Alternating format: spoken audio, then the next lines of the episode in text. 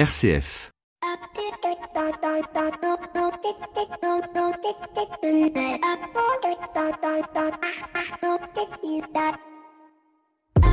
Bonjour à toutes et à tous. Aimez-vous le poisson? Question qui peut paraître assez saugrenue dans une émission à vocation économique et pourtant ce lundi 1er avril il est difficile de ne pas évoquer cette tradition qui est assez floue dans ses origines mais qui se termine à chaque fois par une plaisanterie, une mystification ou un poisson dans le dos.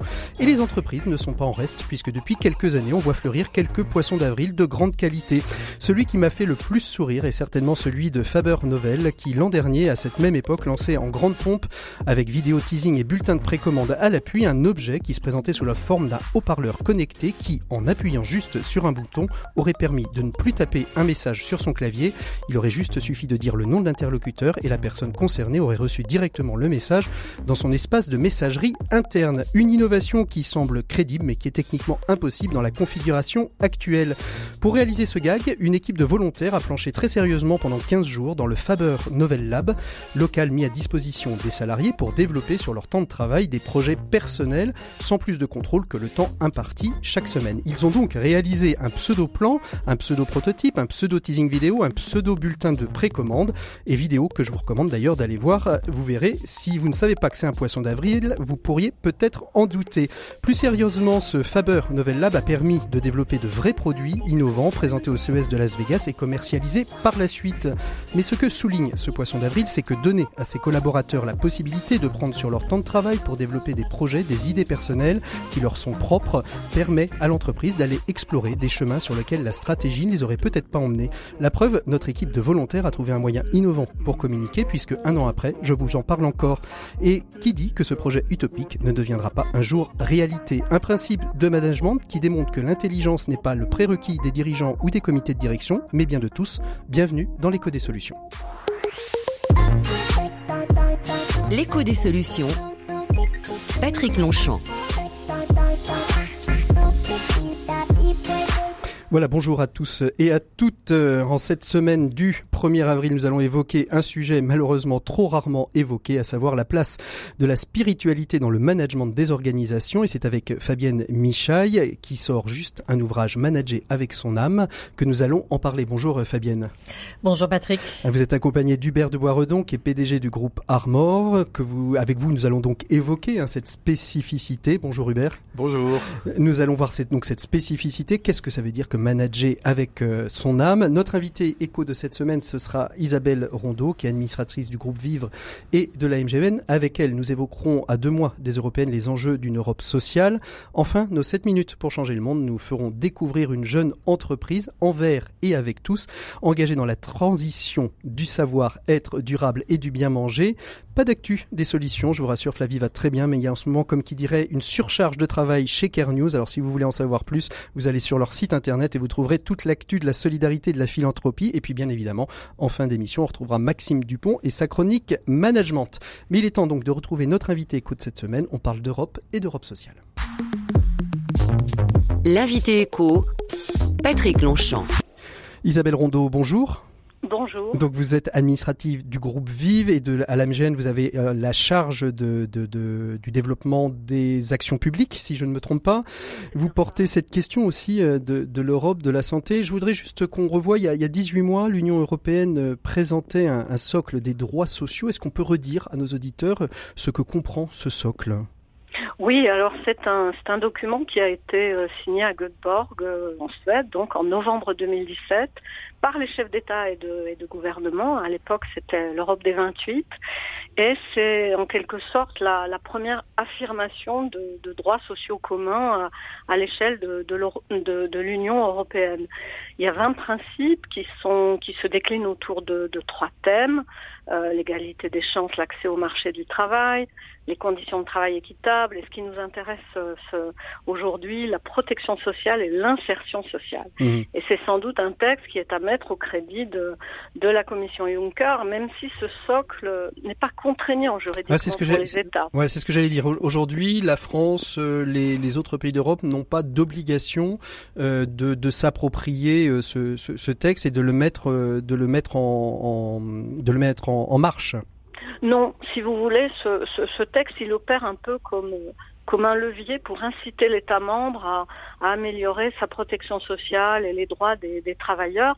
Et donc tout l'enjeu, c'est que l'harmonisation, elle se fasse par le haut et, et qu'il n'y pas de, en matière de droits sociaux, euh, qu'il n'y pas de nivellement par, euh, par le bas. Mhm. Alors justement, euh, quelle, est un petit peu la réception en France de, de ce texte? Les, les, les, politiques se le, se, se, le sont appropriés, les politiques publiques aujourd'hui s'en inspirent pour construire justement une, une politique sociale basée sur ces principes?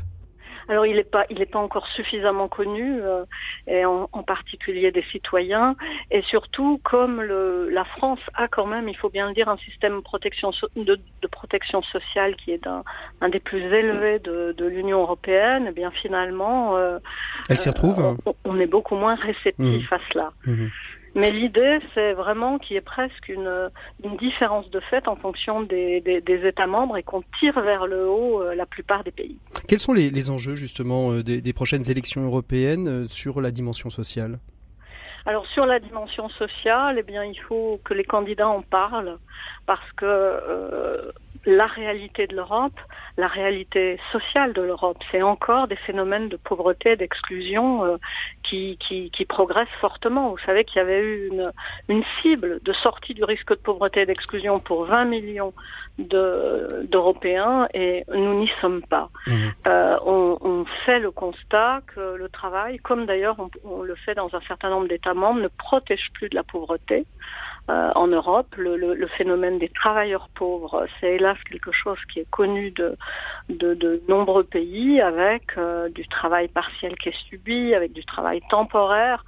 Et deux phénomènes qu'on peut relever, qui nous touchent forcément, c'est la pauvreté des enfants. Mmh. Un enfant sur quatre, un enfant de, de, moins de 18 ans sur quatre qui va être exposé au, au risque de pauvreté ou d'exclusion sociale et euh, aussi en matière de handicap et de perte d'autonomie, une personne sur quatre hein, qui souffrirait d'un handicap de, de, long terme. Ça, c'est des statistiques Eurostat. Hum. Alors que vous êtes administratif, administratrice pardon, du, du groupe Vive, euh, qui est un regroupement de plusieurs mutuelles, dont la MGN, euh, dont vous êtes euh, vous-même issu. quelle place justement ces organismes, cet organisme, quel groupe Vive, peut jouer dans cette Europe sociale, dans le déploiement de cette Europe sociale? Alors, euh, la logique du groupe vie, c'est de considérer non pas des temps de vie de l'individu, mais de considérer véritablement tout son parcours de vie. Et c'est un peu ça qu'on voudrait, c'est un peu l'idée qu'on voudrait essayer de faire passer au niveau des, institutions européennes, c'est qu'il y ait véritablement une politique globale qui dépasse un peu les silos euh, euh en en séparant mhm. handicap, vieillissement, c'est-à-dire qu'on sorte un peu de ça et qu'on ait une logique, une dynamique du bien-être tout au long de la vie. Mhm. De, finalement, de penser euh, le, le, la vie de manière transversale et comme vous dites, pas en silo, en disant voilà, un peu comme il y avait dans, dans certaines euh, euh vieux modèles et, qui existent encore d'entreprises, en disant il y a telle direction, telle direction, mais de tout, tout regrouper ensemble et de faire vivre les, les, les problématiques les unes avec les autres et pas de manière parallèle et séparée. Oui, exactement. Et ça, ça suppose de placer euh, l'individu, l'être humain, un peu au centre de la réflexion, au centre des, des, préoccupations, et de ne pas être dans une logique exclusivement qui soit une logique budgétaire euh, et qui dissocie en fait les risques. Euh, les risques sociaux. Mmh. Est-ce que c'est un principe qui, qui émane du cœur, de l'ADN justement des, des, des structures mutualistes comme les vôtres? Oui, c'est complètement euh, un, des, un des fondamentaux de nos structures euh, et plus généralement, c'est un des fondamentaux des entreprises de l'économie sociale et solidaire. On dit d'ailleurs que ce sont des entreprises de personnes, presque par opposition aux entreprises de capitaux. C'est vraiment euh, l'être humain, l'individu qui doit être au centre, au centre de la mmh. réflexion. Alors il y a aussi, mais vous le savez, la gouvernance démocratique, hein, qui un homme, une femme, une voix, où on prend en compte aussi l'avis euh, l'avis des adhérents euh, dans les décisions de, la mutuelle, dans les décisions de l'entreprise. Euh, et puis, bien évidemment, ces entreprises de l'économie sociale et solidaire, elles sont aussi caractérisées par la non-lucrativité, c'est-à-dire que leur objet premier, leur finalité première, ce n'est pas le profit, mhm. mais c'est bien une finalité sociale. Mhm. Et, et, et, vous notiez euh, aussi qu'il ne faut pas confondre non-lucrativité et gratuité. Hein. Ce sont deux choses totalement différentes. Ah oui, alors ça, c'est un de nos sujets avec euh, avec l'Union européenne effectivement parce que euh, dans la, la conception du du but non lucratif en droit de l'Union européenne, eh bien, on retrouve plutôt euh, la gratuité. C'est-à-dire que nous ne sommes pas reconnus, nous, euh, par le législateur européen, comme des opérateurs non lucratifs. On est euh, véritablement assimilés à des entreprises, à des entreprises lucratives par la législation européenne. Mmh. Alors, on, a fait travailler une universitaire là-dessus pour essayer de réfléchir à la place qu'occupe cette notion de but non lucratif en droit de l'Union européenne. Et elle a conclu sur le fait, c'est assez binaire en fait, comme euh, comme approche, c'est-à-dire soit on a des, des entités économiquement désintéressées qui mhm. n'entretiennent aucun échange monétaire, soit alors euh, on a des sociétés qui, qui exercent une activité euh, économique contre rémunération. Et là, on y englobe, euh, sans les différencier, indépendamment de leur forme juridique, toutes les entreprises qui réalisent des bénéfices, mhm. qu'elles les distribuent ou non. Nous, nous ne les distribuons pas, nous n'avons pas d'actionnaires, et pour autant, nous n'arrivons pas à faire valoir euh, cette référence au but non mhm. lucratif dans nos statuts, qui pourtant nous caractérise. Vous, vous parliez tout à l'heure de, de l'économie sociale et solidaire. Euh, c'est une singularité française, l'ESS, ou est-ce que on, on voit euh, des formes d'économie sociale et solidaire dans le reste du, du territoire européen? Ce sera ma dernière question avant qu'on ouvre notre dossier de cette semaine. Oui, alors on, voit, on voit effectivement ces formes ailleurs, mais en ce qui concerne les mutuelles, puisque moi je mhm. suis élue d'un groupement mutualiste, euh, on a vraiment des situations très diverses, qui est aussi une une de nos difficultés, c'est que l'identité mutualiste, elle n'existe pas, euh, euh elle n'existe pas partout en Europe, mhm. et pourtant elle intéresse, elle intéresse beaucoup. Alors côté groupe FIV, on a essayé de mettre en place une coalition euh, d'acteurs du non lucratif, des associations, des fondations, des mutuelles, euh, pour justement promouvoir, faire ce plaidoyer pour la reconnaissance de la non lucrativité. Et actuellement, outre Vive, la MGEL, nous ont rejoint euh, Ciel Bleu, Montepio et Emmaüs, Emmaüs Europe. Merci beaucoup Isabelle Rondeau d'avoir été notre invitée éco de cette semaine. Bonne continuation. Nous, on va continuer avec nos invités justement pour ouvrir ce dossier et parler de comment manager avec son âme. L'écho des solutions. Patrick Longchamp. Voilà, il est donc temps d'ouvrir notre dossier de cette semaine avec nos deux invités. Nous allons parler management et spiritualité avec Fabienne Michaille qui vient de faire paraître aux éditions MAM euh, son ouvrage Manager avec son âme. Bonjour, ou rebonjour plutôt Fabienne. Euh, merci beaucoup d'être avec nous. Vous êtes donc euh, diplômé de Sciences Po, vous avez euh, travaillé dans des gros groupes chez LVMH en, particulier, et puis à un moment donné, vous vous êtes orienté, vous avez repris un temps d'études parce que vous vous êtes dit il y a des choses qu'il faut réfléchir sur la transformation des entreprises. Hein, c'est ça un petit peu? Oui, tout à fait. Je me suis posé des questions de sens et j'ai souhaité approfondir ces questions, notamment par des études de philosophie et théologie. Et puis avec vous, à, votre côté, vous avez invité Hubert de Boisredon, qui est un des 17 euh, dirigeant d'entreprise que vous avez interviewé dans, votre ouvrage, euh, Manager avec son âme, de Boisredon. Vous venez de recevoir d'ailleurs euh, le prix des échos du, stratège des PME et ETI de l'année. Hein, on est fier de recevoir un prix de ce type-là quand on, travaille à, rendre une entreprise heureuse et rentable?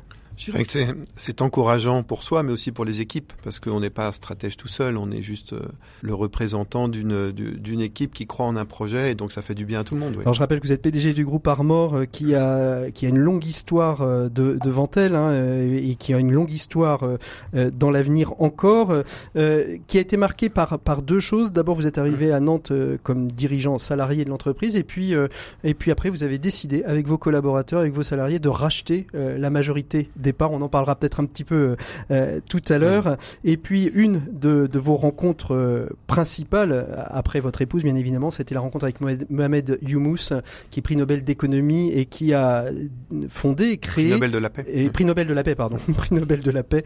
Et, mais il aurait pu être prix Nobel d'économie aussi, qui a fondé le le microcrédit et qui l'a ensuite développé. donc Fabienne, vous avez donc écrit cet ouvrage avec 17 au travers du témoignage de 17 dirigeants d'entreprise, plutôt, on va dire, situés euh, dans les ETI, dans le top euh, des dirigeants d'entreprise du, CAC 40. Qu'est-ce, pour aller chercher ce qu'ils avaient à l'intérieur d'eux-mêmes, qu'est-ce qui vous a euh, donné l'envie de, réaliser cet ouvrage? Qu'est-ce, Quel était le déclic de, cet ouvrage? En fait, j'avais envie de souligner l'importance de la dimension spirituelle pour le dirigeant et souligner l'importance de l'unité de la personne pour être le leader qui sait répondre aux défis euh, au, au, défi au, au défi du quotidien euh, exactement euh, et aux défis qui se présentent à, à, à lui aujourd'hui c'est-à-dire management en environnement complexe cycle d'innovation de plus en plus court et attendre des nouvelles générations en quête de sens. Et ça c'est particulièrement euh, fort aujourd'hui. Et, et c'est avec ça d'ailleurs que vous ouvrez euh, votre ouvrage hein, c'est l'attente de, de, cette jeune génération aux valeurs. On, on le voit et puis on l'a vu dans d'autres enquêtes sur l'entrepreneuriat social hein, plus de 60% de la jeune génération puis on le verra peut-être avec no, notre invité des 7 minutes pour changer le monde. Avant tout c'est les valeurs c'est le sens qui va être donné au travail avant finalement euh, le nom, euh, aussi prestigieux soit-il, de l'entreprise. Oui, complètement. Pour, euh, je travaille notamment avec les DEC. Ce soir, je lance le livre euh, là-bas en partenariat avec eux. Et ce qui est très important pour euh, toutes ces nouvelles générations, c'est justement trouver du sens. Et finalement, ce qui est étonnant et ce qui est un petit peu la différence avec ma génération, je suis sortie de l'ESSEC en 92, c'était on cherchait à rejoindre des grands groupes, les Big Five du Conseil en stratégie, euh, LVMH bien sûr, et réussir une carrière. Et pour mmh. ça, on était prêt à attendre, on était prêt à attendre deux ans, trois ans, à galérer. Eh bien, aujourd'hui, c'est plus du tout ça. Les jeunes veulent du sens. Ils rejoignent peut-être des grands groupes pendant six mois, mais généralement, les grands groupes, s'ils ne donnent pas du sens, ils les quittent très rapidement. Hubert, vous avez commencé comme, euh, comme Fabienne, finalement. Vous avez commencé dans les grands groupes, euh, Rhône Poulain, si je ne m'abuse. Euh... Oui, alors, moi, je dirais, je, dirais que je, je, suis un cas un petit peu particulier parce que euh, donc j'ai terminé HEC en 1986. Euh, et effectivement, je voyais l'habitude, c'était de faire ce que dit Fabien, c'est-à-dire qu'on rentrait chez Arthur Andersen, chez dans, dans les grandes banques, etc., euh, pour acquérir ses galons en stratégie euh, ou en finance. Et, moi, je suis parti avec un de mes camarades d'HEC. On est parti au Chili, donc euh, euh, pour euh, dans une banque de développement. Voilà, justement déjà en quête de sens à ce moment-là. Mais on n'était que deux sur une promo et, et beaucoup nous jugeaient fous. Euh, je dirais que moi, je, suis, je recevais sans arrêt des messages en disant tu vas mettre ta carrière en l'air. Euh, déjà les deux premières années de coopération de développement et puis comme je suis resté sept ans, vous imaginez que chaque année, plus les années passaient, plus je, je, risquais euh, ma carrière. Et, et en fait, euh, après après coup, je me rends compte que ça a été la plus grande chance de ma vie. Et, le déclic, vous nous le disiez dans un portrait qu'on avait réalisé avec vous il y, a, il y a quelques temps, votre, votre déclic en fait, c'était un stage à New York quand en, en, étant dans une, une banque en stage, dans la rue, vous tombez nez à nez avec les, les, les sœurs de, de la charité. En, en, fait, en fait, c'était pas vraiment un stage. J'étudiais euh, la finance internationale à NYU, donc à New York University. Et, et, donc on était dans le voilà c'était Ronald Reagan c'était le New York euh, d'ailleurs un New York très pauvre à mm -hmm. l'époque euh, et je me rappellerai toujours la première page de mon livre de finance c'était le but de l'entreprise et la maximisation du profit de ses actionnaires donc c'était Milton Friedman mm -hmm. on était dans cette logique et, et moi je repartais de l'université J'habitais, euh, j'avais la chance d'habiter dans une famille euh, riche dans le centre de New York et quand je sortais le matin, je voyais des, des mendiants euh, euh dans la rue. C'était le début du SIDA. Mmh. C'était, voilà, j'étais très bouleversé. En fait, j'avais 21 ans. Euh, sur euh, me dire voilà qu'est-ce que je vais faire de ma vie? Est-ce que mon but c'est de réussir la finance mmh. internationale ou ou est-ce que est-ce que tout ça pourquoi on peut dire en fait? que l'orientation que vous avez prise depuis euh, quelque part c'est ce c'est cette c'est ici que tout, tout se fonde, au-delà de peut-être ce que vous avez reçu de par la culture familiale? Oui, euh, c'est clair que là, il y a eu un déclic. Moi, j'étais programmé pour faire mon service militaire comme officier mmh. dans l'armée, etc., pour une carrière tout à fait classique. Et là, il y a eu, on va dire, une crise, une crise de sens. Pourquoi je, je réussis les études que je réussis Quel va être le but Je serai heureux à la fin de ma vie. Pourquoi. Donc, grande crise. Euh, même on se sent un peu fragile dans cette crise-là.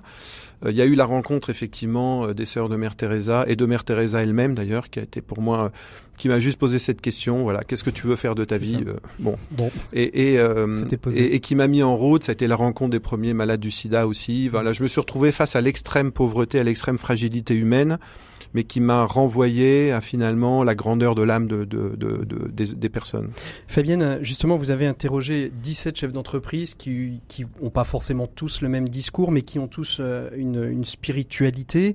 Euh, ça a été compliqué de les convaincre de prendre la parole sur ce qui est finalement le, presque le cœur de l'intime, le jardin secret, c'est-à-dire la vie intérieure. Eh bien, justement, en fait, non. Euh, les dirigeants que j'ai interviewés sont profondément convaincus que cette dimension spirituelle, c'est ce qui fait le ressort de leur action. Et donc, la plupart du temps, quand je me suis adressée à eux, la réponse a été oui tout de suite. Mhm. Oui, parce que ça leur tient à cœur. Oui, parce que c'est pour eux ce qui constitue l'essence même de leur, de leur personne et de leur, de leur action de manager. Mhm.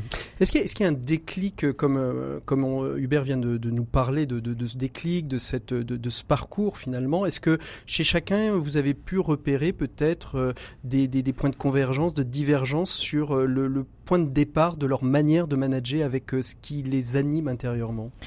Alors non, pas forcément. Pour certains, c'est quelque chose de finalement naturel acquis dès l'enfance, parfois par une éducation, et qui a été ensuite plus ou moins approprié mhm. par de la réflexion dans, dans les études.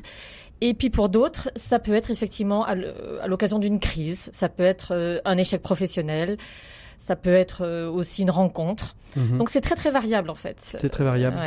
Alors justement, quelle est la place justement de cette spiritualité dans, dans le monde de, de l'entreprise? Et en France on, Dieu sait si nous sommes, euh, c'est le cas de le dire, Dieu sait si nous sommes touchés par la, la, question de la laïcité dite à la française.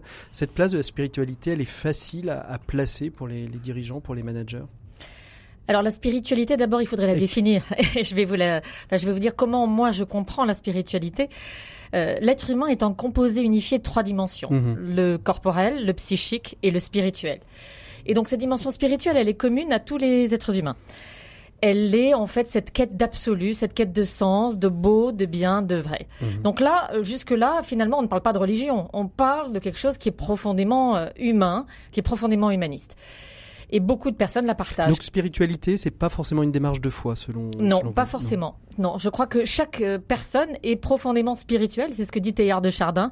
L'homme est un être spirituel avant d'être un être humain. Il est oh. d'abord un être spirituel. On le voit bien, il y a deux il y a deux grands euh, philosophes qui vous ont inspiré hein, dans ce livre, Teilhard de Chardin et Aristote. Il fallait absolument pour écrire cet ouvrage passer euh, par ce que j'appellerais le détour philosophique avant d'arriver sur une dimension peut-être plus anthropologique.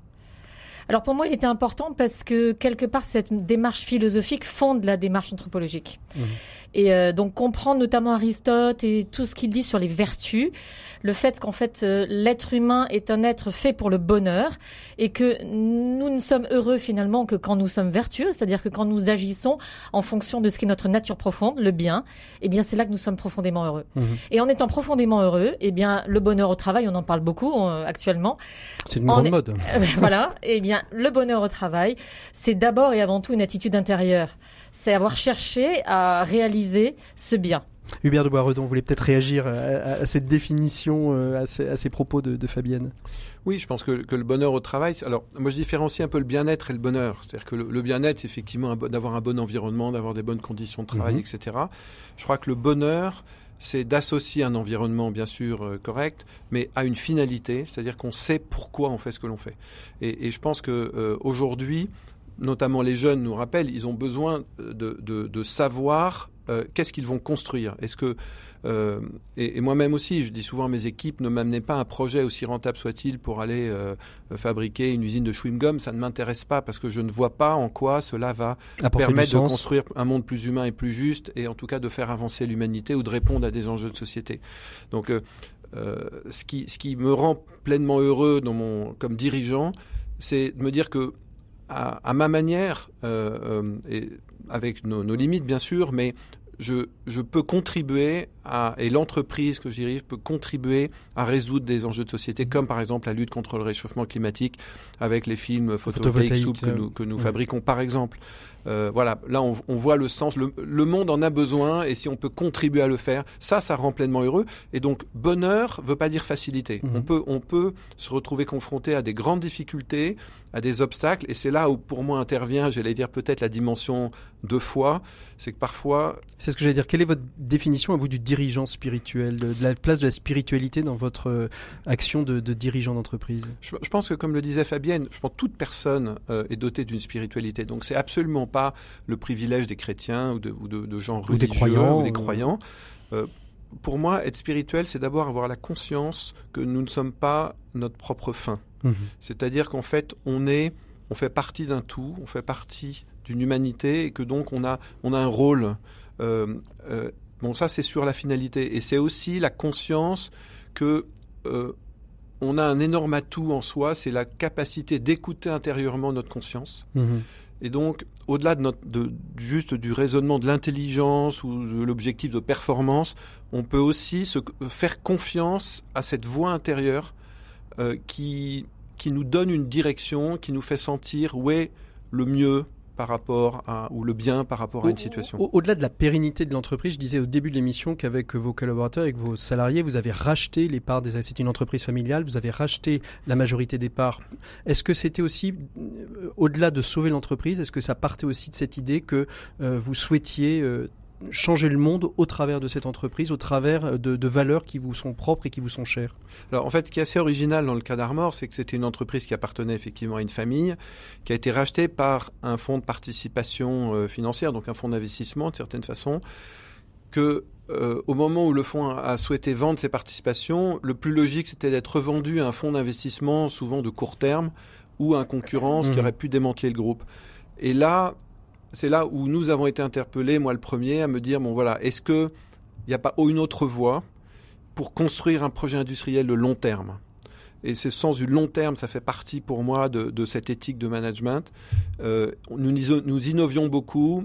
Euh, il fallait prendre nos responsabilités et c'est là où en fait on a, décidé de prendre un énorme risque euh, qui est de mobiliser tout ce que nous avions, de nous endetter autant que nous pouvions pour prendre le contrôle de l'entreprise et assurer ce projet de développement de long mmh. terme avec aujourd'hui euh, presque 450 salariés de l'entreprise. Donc c'est devenu un projet cap, euh, participatif mmh. euh, au, au, capital. Donc euh, on a pu développer l'actionnariat salarié. Hubert Barodon euh, souligne la, la, notion de long terme. Est-ce que c'est finalement le point de convergence finalement de ces dirigeants qui, qui, qui ont une vie intérieure de ne pas tout le temps tomber dans le court-termisme alors oui, c'est effectivement une dimension importante. Bertrand Badré le souligne, il a été euh, directeur général de la Banque mondiale, c'est un financier.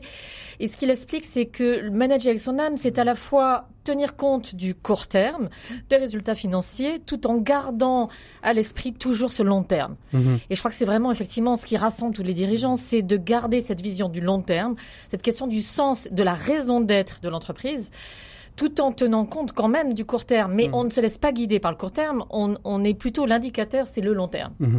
Eh, Fabienne, euh, à moins que vous vouliez dire, rajouter quelque chose, Hubert. Simplement dire que lié à ça, je pense que manager avec son âme, ça veut aussi dire être prêt à certains sacrifices de court terme, notamment de retour de rentabilité pour euh, un actionnaire. Bien sûr, oui. euh, euh, au nom d'innover, par exemple, pour des projets qui vont avoir un impact peut-être au-delà euh, du temps habituel euh, où des fonds financiers espèrent un mmh. retour, c'est-à-dire mmh. qu'au-delà de 5 ans par exemple.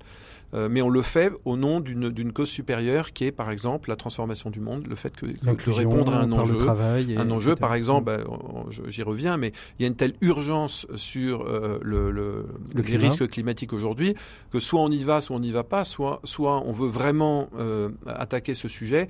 Et ça veut dire ben, être capable de, de, de, de, de faire des innovations de rupture qui vont avoir un impact, mais pas dans 3 ans, dans, mmh. dans 5 ans, dans 7 ans. En, en regardant votre ouvrage, Fabienne, j'ai été marqué par... Il y a 12 chapitres. Et il y a trois chapitres, donc un quart euh, de l'ouvrage qui est consacré aux limites, à la vulnérabilité, aux parts d'ombre, euh, au combat intérieur. Euh, c'est énorme. Est-ce que ça veut dire que c'est ça l'écueil que les dirigeants qui ont une vie intérieure doivent d'abord euh, régler s'ils veulent être encore plus performants et plus, j'ai envie de dire, humains, centrés sur l'humain? Alors je crois que c'est quelque chose que nous avons tous en tant qu'êtres humains à oser regarder ces parts d'ombre.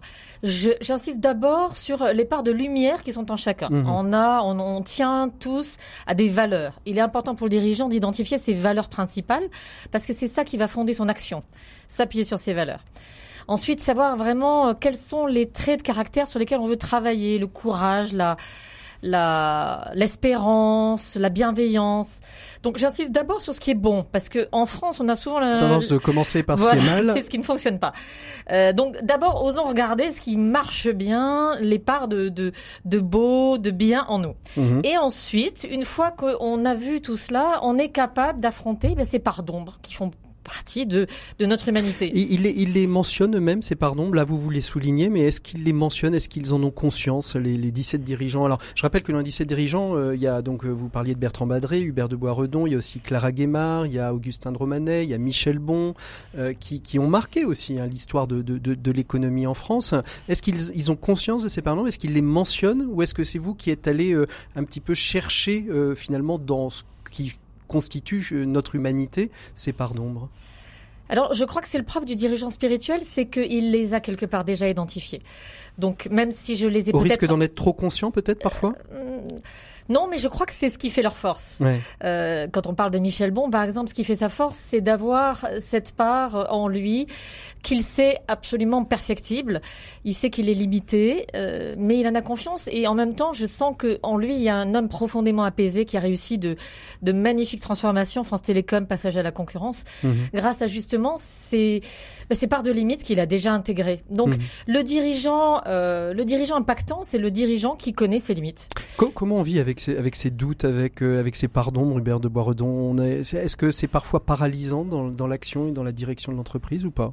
Déjà, je pense que dans le manager avec son âme, il y a, cette dimension de chercher à vivre une certaine unité de, de vie dans sa mhm. manière d'être et donc d'être soi-même en, entier. C'est-à-dire c'est pas euh, la façade du dirigeant dans l'entreprise et une autre. Euh, ce que, ce que j'appelle souvent la, la, commode à tiroir ou la commode normande. Un, autre visage en dehors. Donc euh, moi je sais que que je, voilà, je, je, je, suis tellement moi-même dans l'entreprise que certains peuvent se dire, tiens, parfois ils peuvent se dire, tiens, il est très bienveillant, est-ce qu'il est naïf? Euh, À d'autres moments, euh, à d'autres moments, c'est le dirigeant qui sort et qui peut avoir tendance à dominer et imposer ses idées. Et donc, et, et, donc voilà, je, je, je, dois composer avec tout ça. Euh, ceux qui me connaissent savent que je suis très gourmand. Voilà. En fait, je, et je n'ai pas à cacher ces choses-là. Donc on peut vous acheter avec une barre de chocolat en tant que dirigeant? M'acheter non, mais me, me, me, faire plaisir, oui. non, mais ce que, ce que je veux dire, c'est voilà, on est, on est ce qu'on est. On est ce qu'on est. Et je pense, dans la mesure, le, le, fait de me montrer tel que je suis est une grande, enfin, me donne une grande liberté et c'est une grande légèreté. Je n'ai pas, je n'ai pas à cacher cette part d'ombre, en fait, que les uns et les autres, que mes proches connaissent. Euh, et j'allais dire, l'énorme atout, c'est que du coup, je leur donne le droit, en montrant mes parts d'ombre, aussi de me remettre en cause, euh, de m'aider à progresser. Mhm. Et je pense que le plus grand piège pour un dirigeant, c'est euh, quand ses collaborateurs n'osent plus euh, le, critiquer, n'ose plus euh, lui dire tu as tort, euh, et où il, il, il, bétonne un petit peu son image au point qu'il devient intouchable. Mmh. Fabienne, comment vous réagissez à ça Alors là, je suis complètement, d'accord. C'est clair que la plupart des dirigeants que j'ai interviewés soulignent ce point. Pour eux, ce qui est très important, c'est de pouvoir être contesté par le, les membres du COMEX pouvoir euh, avoir des avis différents. Vous savez, il y a le biais d'autocomplaisance en mmh. neurosciences. Mmh. On a tous euh, l'impression que notre avis est le meilleur. Et le grand danger, c'est d'être enfermé dans cette certitude que l'on a raison et ne plus être capable d'être challengé par euh, ses collaborateurs. Je crois que comme Augustin Romanet disait dans, dans, les verbatim, il disait que lui, son, son principe, c'était de s'entourer de personnes encore plus compétentes que lui, parce que ça lui permettait au moins de s'appuyer sur des gens qui comblaient ses manques. Alors complètement. Et ça, c'est le propre du dirigeant spirituel, c'est de savoir s'appuyer sur. Euh, on n'a pas toutes les capacités, on n'a pas toutes les compétences. Mhm. Et le grand danger, c'est de le croire. Et là, après, c'est là qu'on ne voit plus les, les, écueils, les difficultés qui peuvent arriver et qui arrivent forcément dans, dans, dans le business. quels sont les points, justement, on parlait de ces parts d'ombre, de ces points limitants. Alors, je sais bien qu'il faut d'abord voir le, le, bon, le bien, euh, le vrai avant toute chose, mais justement, pour, euh, pour arriver à, à faire face, parce qu'elles peuvent être parfois paralysantes, euh, elles peuvent être, comment on peut les dépasser? Est-ce qu'il y, a des, est qu'il y a des techniques? Est-ce qu'il y a des, des moyens de retrouver une intériorité apaisée chez ces dirigeants? Alors, c'est l'aspect spiritualité du chemin. Hein. On est tous en chemin. On est tous, euh, euh, on avance tous vers ce but dont parle Hubert. C'est, mm. moi, je crois que c'est essentiel, c'est cette tension vers un objectif. Euh, de, qui nous dépasse. Et on travaille, euh, on travaille à cela. On peut se faire aider par des coachs. Moi, je suis coach aussi. J'accompagne des dirigeants pour euh, faire la lumière sur certains points. On peut euh, également faire des retraites. On peut aussi marcher, prendre du temps, en tout cas, prendre du mmh. temps, s'extirper de la, s'extirper du quotidien. Est-ce que chacun de ces dirigeants, peut-être qu'Hubert, vous nous direz-vous comment vous arrivez à vous échapper de, votre quotidien, Hubert? Alors, ce, que je veux dire avant, c'est que je pense que une grande chance. Alors là, c'est peut-être mmh. plutôt le dirigeant, le, le chrétien dirigeant qui parle. Euh, je pense qu'une grande chance pour accepter ce, nos vulnérabilités et nos fragilités, c'est de savoir que on, nous sommes aimés tels que nous sommes. Et mhm. ça, c'est vraiment le message euh, du, du, christianisme euh, qui, qui euh, nous aime inconditionnellement. Mhm. donc, quand on accepte de se laisser regarder sur ce dans ce regard d'amour, finalement, on n'a plus peur. Mhm. Je pense que ce qui fait qu'on cache ses faiblesses, c'est quand on a peur. Finalement, on a peur d'être rejeté on a peur de ne pas de ne pas donner une, image qui fait qu'on va être euh, on va être euh, accepté, qu'on va être encensé, etc. Donc le, le, le, chrétien a cette chance peut-être de savoir qu'il est sauvé, qu'il est intégralement pardonné de toutes ses faiblesses, de tous ses péchés, de, toutes, ses, erreurs. Et donc, ça, cette, cette, assurance donne à la fois une espérance et donne une grande joie. Mhm. Parce qu'en fait, on n'a pas besoin de chercher à être autrement que ce que nous sommes. Comment vous arrivez à déconnecter justement, à prendre ce recul nécessaire? C'est la, bah, c'est la Bible, c'est la vie en famille, c'est les temps de retraite, c'est des temps de solitude? Je pense effectivement les temps de famille, euh, avoir une épouse qui est capable de nous remettre en cause euh, et avec bienveillance, c'est une chance.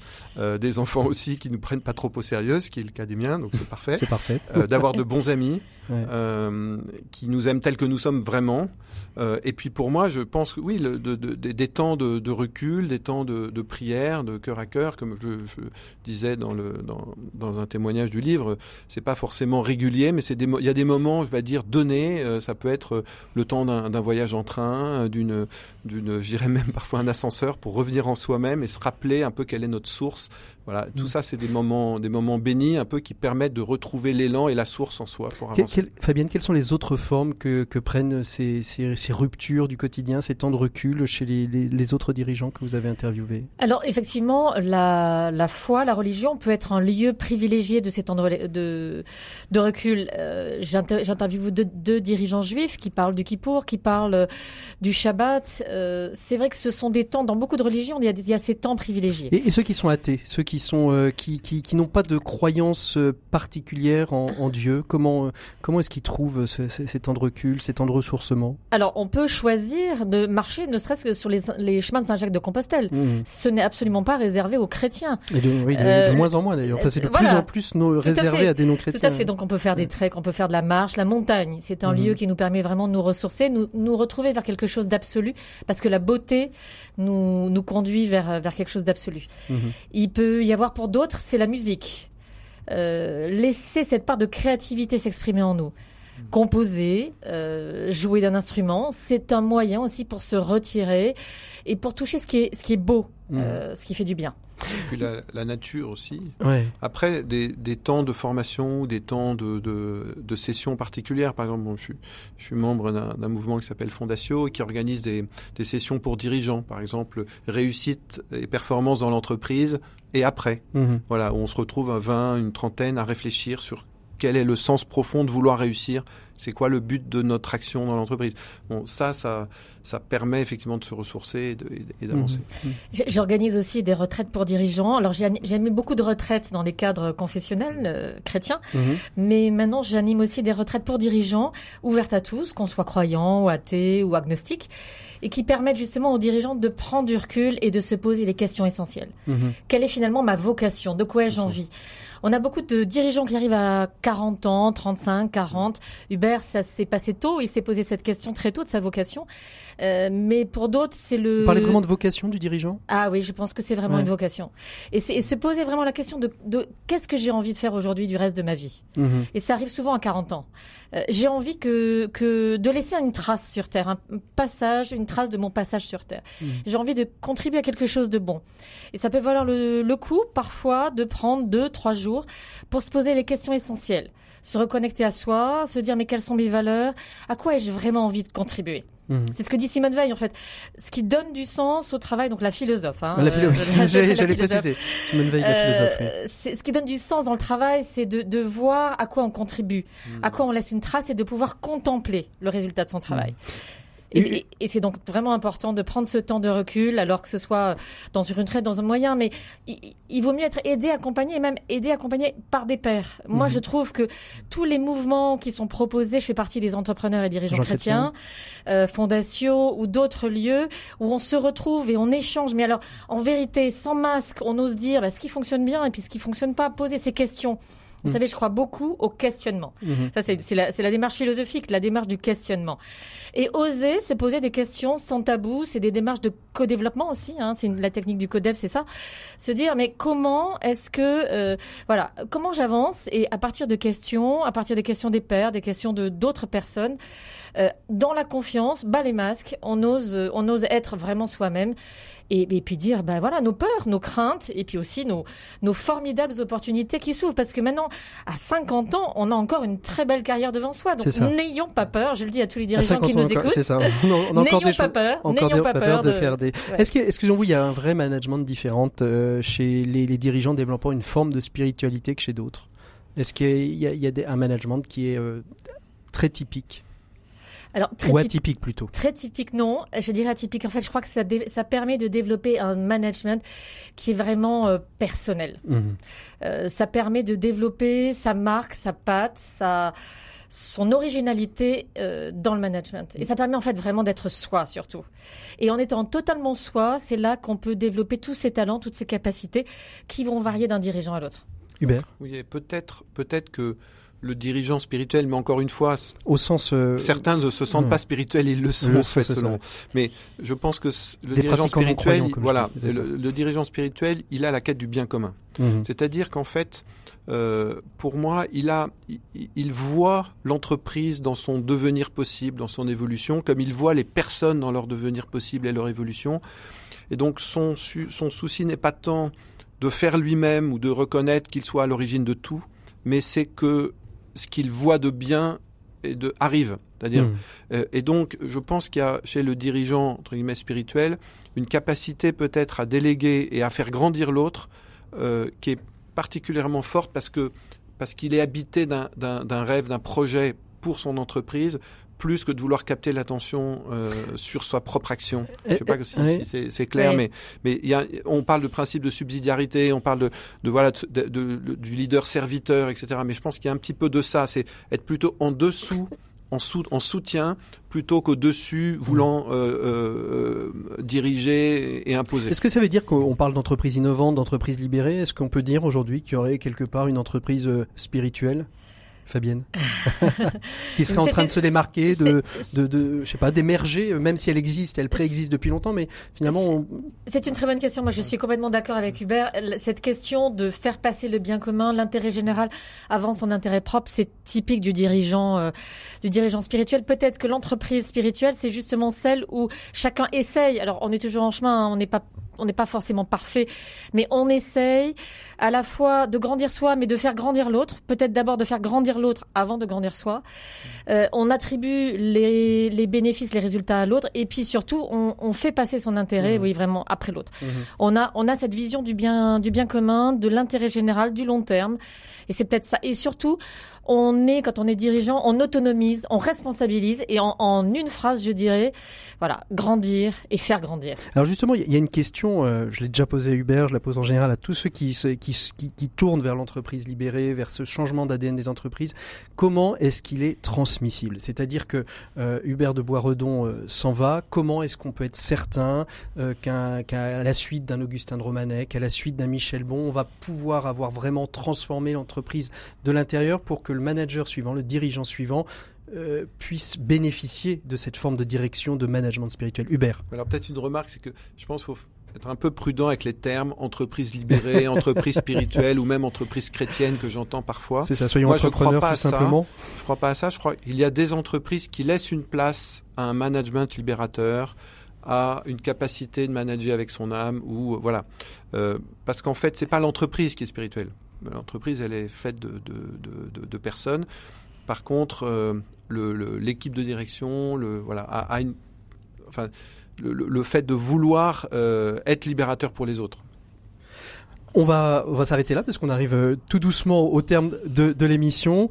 Euh, on va retrouver Maxime Dupont. Maxime Dupont, c'est notre chroniqueur expert en management. Aujourd'hui, il nous parle de confiance et de responsabilité justement dans l'entreprise en ce 1er avril. Et puis on retrouvera tout de suite après nos 7 minutes pour changer le monde. L'écho des solutions, les experts.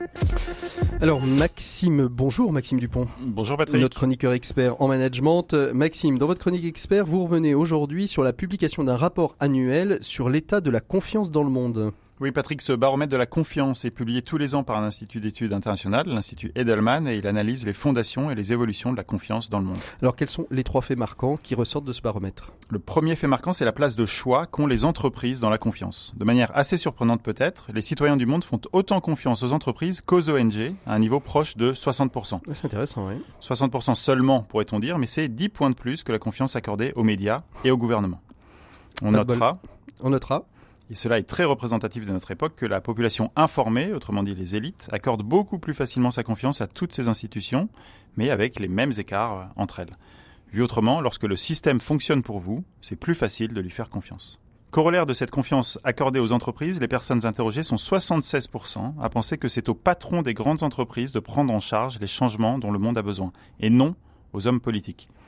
Ce chiffre mondial est spectaculaire, je trouve, et il est sans doute à mettre en regard de la situation française actuelle où la voix des Gilets jaunes demande au gouvernement et non aux entreprises de résoudre les problèmes d'inégalité. Alors, deuxième enseignement de cette étude Deuxième enseignement, la confiance accordée à leur propre employeur par les personnes interrogées, qui est un item sur lequel l'étude de cette année met l'accent, est à un niveau impressionnant.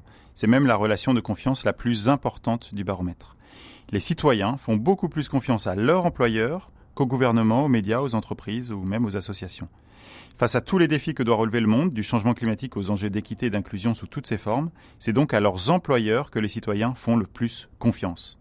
Quelle responsabilité incroyable pour les entreprises, quelle invitation à la prise de parole et à l'exemplarité. Il faut absolument que les entreprises soient dignes de cette confiance et agissent pour le bien commun. Et alors, troisième fait marquant que relève ce baromètre? Troisième fait marquant, c'est une proposition, une feuille de route pour les entreprises qui veulent être dignes de cette confiance. D'abord, être un agent de changement, montrer l'exemple, donner l'envie. Ensuite, donner une voix aux employés, les écouter, les faire participer au changement. Puis se concentrer d'abord sur l'impact sociétal local que ces entreprises peuvent avoir en s'intéressant au bien-être de leurs propres employés. Et enfin, utiliser le pouvoir que semblent avoir les patrons dans l'imaginaire public pour faire changer les choses. Alors, qu'est-ce que l'on peut conclure de, tout cela, Maxime? Eh bien, on peut conclure que la responsabilité des entreprises est grande, qu'elles ne peuvent ni ne doivent se cacher. Au contraire, elles sont très attendues et cette confiance les oblige à elle de ne pas décevoir l'opinion publique mondiale. Il en va, et c'est suffisamment décisif pour être remarqué, non seulement de leur réussite, puisque les citoyens n'auront aucun scrupule à se détourner de celles qui ne sont pas exemplaires, mais au-delà de notre capacité à relever ensemble les défis qui nous sont proposés. Merci Maxime pour toutes ces références. Bien évidemment, on les mettra sur la page euh, du site de l'écho des solutions et puis sur notre page Facebook, bien évidemment, de l'écho des solutions. On se retrouve la semaine prochaine, Maxime, et en attendant, eh bien, on retrouve notre invité des 7 minutes pour changer le monde. 7 minutes pour changer le monde, l'écho des solutions. Voilà, il est temps de retrouver Antoine Morel, qui est le cofondateur euh, d'Envers et avec tous, une serre pédagogique et connectée. Antoine Morel, bonjour. Bonjour Patrick. Merci beaucoup donc de nous avoir rejoints dans, dans l'écho des solutions. On va parler donc de cette euh, idée que, que vous avez eue avec euh, avec un de vos collègues euh, élèves ingénieurs à l'époque, qui était de créer une serre connectée. Comment est comment est née cette idée? Alors c'est pas un projet d'études, c'est un projet que vous avez créé pendant vos études, mais comment est né ce projet? Alors nous à la base, on était deux élèves, on est trois maintenant, deux élèves en, en école d'ingénieur à, à Grenoble INP. Et puis, euh, on a décidé de prendre une année de césure dans nos études, donc faire une, coupure en fait pendant mhm. un an pour euh, commencer à travailler sur ce projet. Et ça venait vraiment d'une volonté euh, de donner du sens à notre vie professionnelle. Et euh, voilà, on se destinait pas forcément une, une carrière d'ingénieur critique comme on pouvait vous les proposer. Et voilà, de, de prendre prendre un an pour se lancer, essayer de, de construire ce projet, donc en être accompagné par une structure pour les étudiants entrepreneurs, le, mhm. le, le Pépite, qu'on retrouve dans beaucoup de métropoles en, France. Mhm. Et donc voilà, au bout d'un an, on a. Alors, donc, quel, quel, est le projet exactement? Quel est, quel, quel est le, euh, Quelle est la problématique que vous avez essayé de, de, de, de faire, euh, de, de régler exactement? D'accord. Et eh ben, euh, avec envers avec tous, on est parti d'un constat, c'est la, la, la, la déconnexion grandissante du citoyen avec son assiette.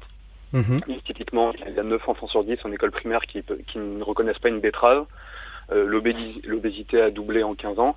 Et si on prend par exemple euh, une tomate qui est produite en, hiver, elle demande 10 à 20 fois plus d'énergie que la même tomate de saison. Mhm.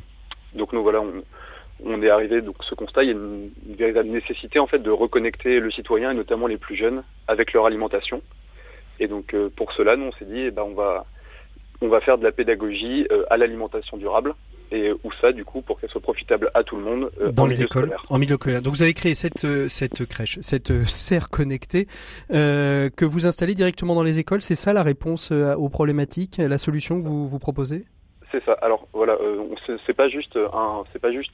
la serre connectée, c'est on va dire c'est l'objet autour duquel gravite le projet, mais c'est loin d'être la le, cœur du projet. la finalité, voilà. Mhm. Le, le but, c'est vraiment de commencer à travailler avec un établissement scolaire. Euh, pendant plusieurs mois en amont, travailler avec professeurs et élèves justement autour de ce projet, savoir euh, bah, quelle, quelle surface ils veulent pour la serre, pourquoi une serre, pourquoi pas juste un jardin, euh, comprendre qu'est-ce que eux ont envie de planter, comment est-ce qu'ils ont envie de gérer leur serre, comment l'aménager.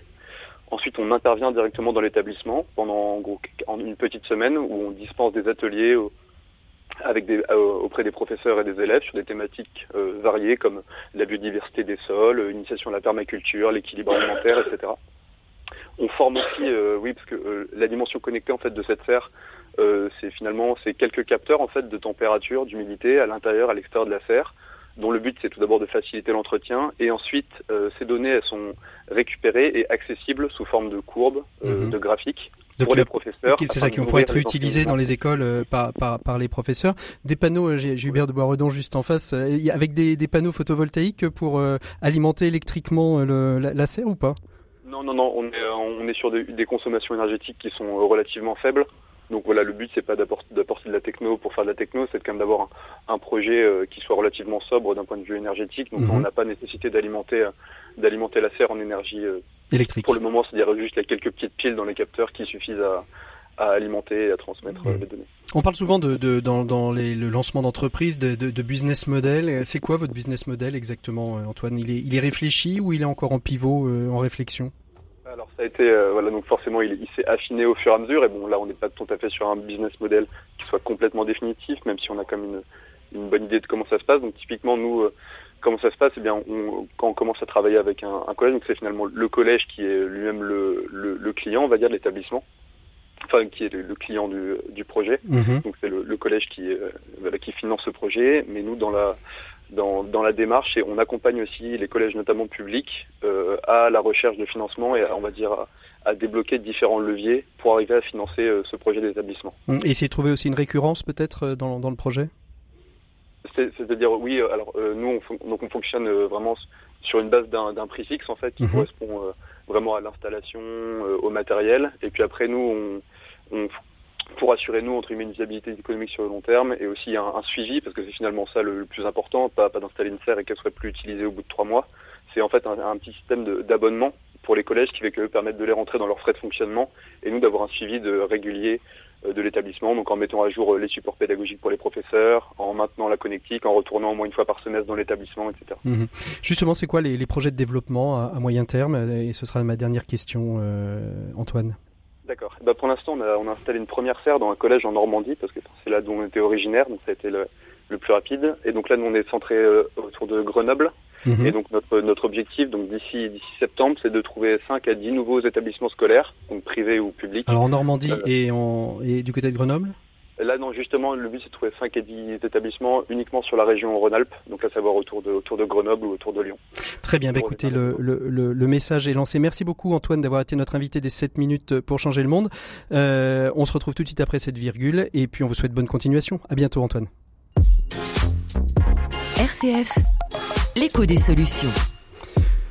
Voilà, il va être temps de clore, euh, de conclure cette, cette émission euh, de l'écho des solutions. On a parlé de manager avec son âme. Comment vous réagissez euh, très très rapidement, Hubert, sur cette vous qui êtes très tourné justement vers la, vers la transition énergétique et climatique? Bah, Moi, je trouve ça extraordinaire d'entendre des, des jeunes qui entreprennent en voulant être acteurs de changement et notamment pour pour le climat. Euh, voyez, par exemple, euh, bah, nos, nos, films souples vont sur des serres, justement, justement parce que comme sont des films souples, translucides, qui laissent passer la lumière, on peut, ils sont rétractables et on peut, on peut faire des combinaisons et Surtout et surtout, l'innovation, c'est que euh, ils sont recyclables, ce qui la plupart des, faux, des voilà, parce qu'ils sont, ne le sont pas en Voilà, parce qu'ils sont sans silicium ni métaux rares. Mais ce que je trouve extraordinaire, c'est de pouvoir travailler avec des jeunes qui ont qui ont mm. plein d'élan, euh, plein, qui sont prêts à prendre des risques et, et, et, et voilà, dont, le, dont entreprendre est leur passion. Elle est là votre espérance pour l'entrepreneuriat? Moi, mon espérance, c'est la jeunesse. Mm-hmm. C'est de, je trouve que je n'arrête pas de rencontrer des jeunes extraordinaires, euh, qui peut-être plus que que notre génération euh, n'hésitent pas voilà, à, à, à, entreprendre et, et voit le fait d'entreprendre comme une vocation justement. C'est ce que disait euh, Fabienne. Et vous, votre espérance, Fabienne, pour l'entrepreneuriat après euh, cet ouvrage qui, je rappelle, est édité aux éditions MAM, Manager avec son âme? Eh bien, moi aussi, c'est les nouvelles générations. Elles me donnent plein d'espérance. Je je j'enseigne dans des écoles de management et je, je, trouve cette génération fantastique parce que ils ont de l'ambition, mais pas ambition pour eux. Ils ont une ambition pour le bien commun, pour changer le monde. Ils ont une ambition, mais ils ne sont pas ambitieux. Exactement. Et ça, c'est vraiment, euh, pour moi, c'est vraiment le, la note d'espoir. Merci beaucoup. Il est temps de nous quitter. Merci à tous nos invités d'avoir été avec nous cette semaine. On se retrouve bien évidemment lundi prochain. Lundi prochain, on parlera euh, bah, justement comment on peut transmettre de père en fils euh, la notion d'économie sociale et solidaire. On recevra Hugues Sibyl et son fils qui nous parleront de cette transmission euh, familiale. En attendant, vous pouvez nous retrouver sur les réseaux sociaux, la page Facebook et bien évidemment toutes les plateformes de podcast pour réécouter cette émission et les précédentes. Et je vous donne rendez-vous la semaine prochaine. Belle écoute des programmes de RCF.